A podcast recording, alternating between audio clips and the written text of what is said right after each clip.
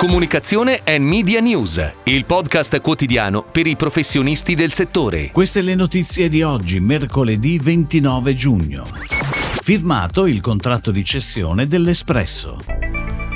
Nuovo brand manifesto per Mellin con Neon 2020.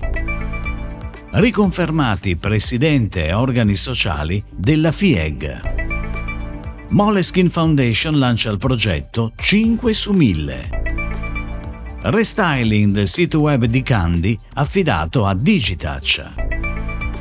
È live la campagna stampa e digital di ActionAid.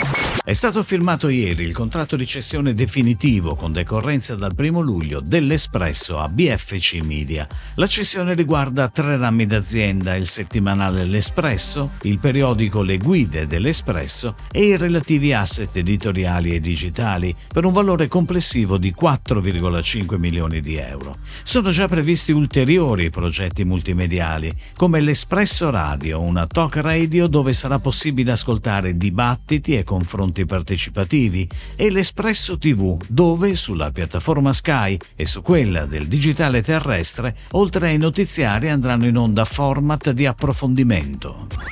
Ed ora le breaking news in arrivo dalle agenzie a cura della redazione di Touchpoint Today. Mellin, azienda del gruppo Danone leader nella baby nutrition, ha scelto Neon 2020 come partner strategico e creativo di comunicazione per dare vita a un nuovo brand manifesto. Si tratta di un progetto che non solo riposiziona il marchio, ma che invita a riflettere sul grande tema sociale della denatalità. Insieme nutriamo il futuro è la nuova brand signature, scritta insieme a Neon 2020, che ribadisce il ruolo di Mellin accanto ai genitori italiani.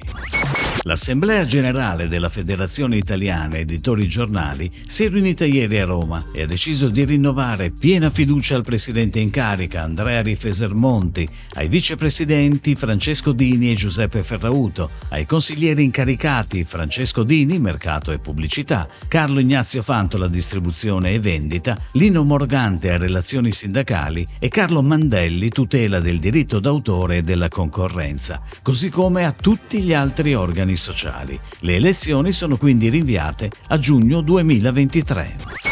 5 su 1000 è il progetto con cui Moleskin Foundation, attraverso una campagna realizzata insieme a DLV BBDO, invita le persone a donare il loro 5 per 1000 per liberare il potenziale creativo di migliaia di ragazzi in tutto il mondo.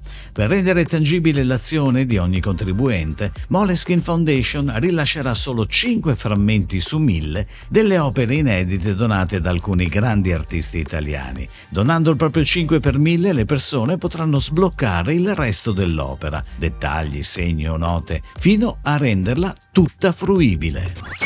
Candy, storico brand di elettrodomestici, oggi parte della realtà internazionale Air Group, ha affidato a Digitace, in seguito a un pitch di gara, l'attività di restyling del proprio sito web, con l'obiettivo di rendere il sito di Candy più funzionale e user-friendly nella navigazione e migliorarne l'appealing grafico. Digitace e-commerce ha quindi valorizzato la propria esperienza in ambito UX e UI attraverso un complesso percorso di ricerca, permesso anche dalle evidenze evidenze raccolte da un'analisi euristica già realizzata in passato da Digitace per il gruppo Ayer.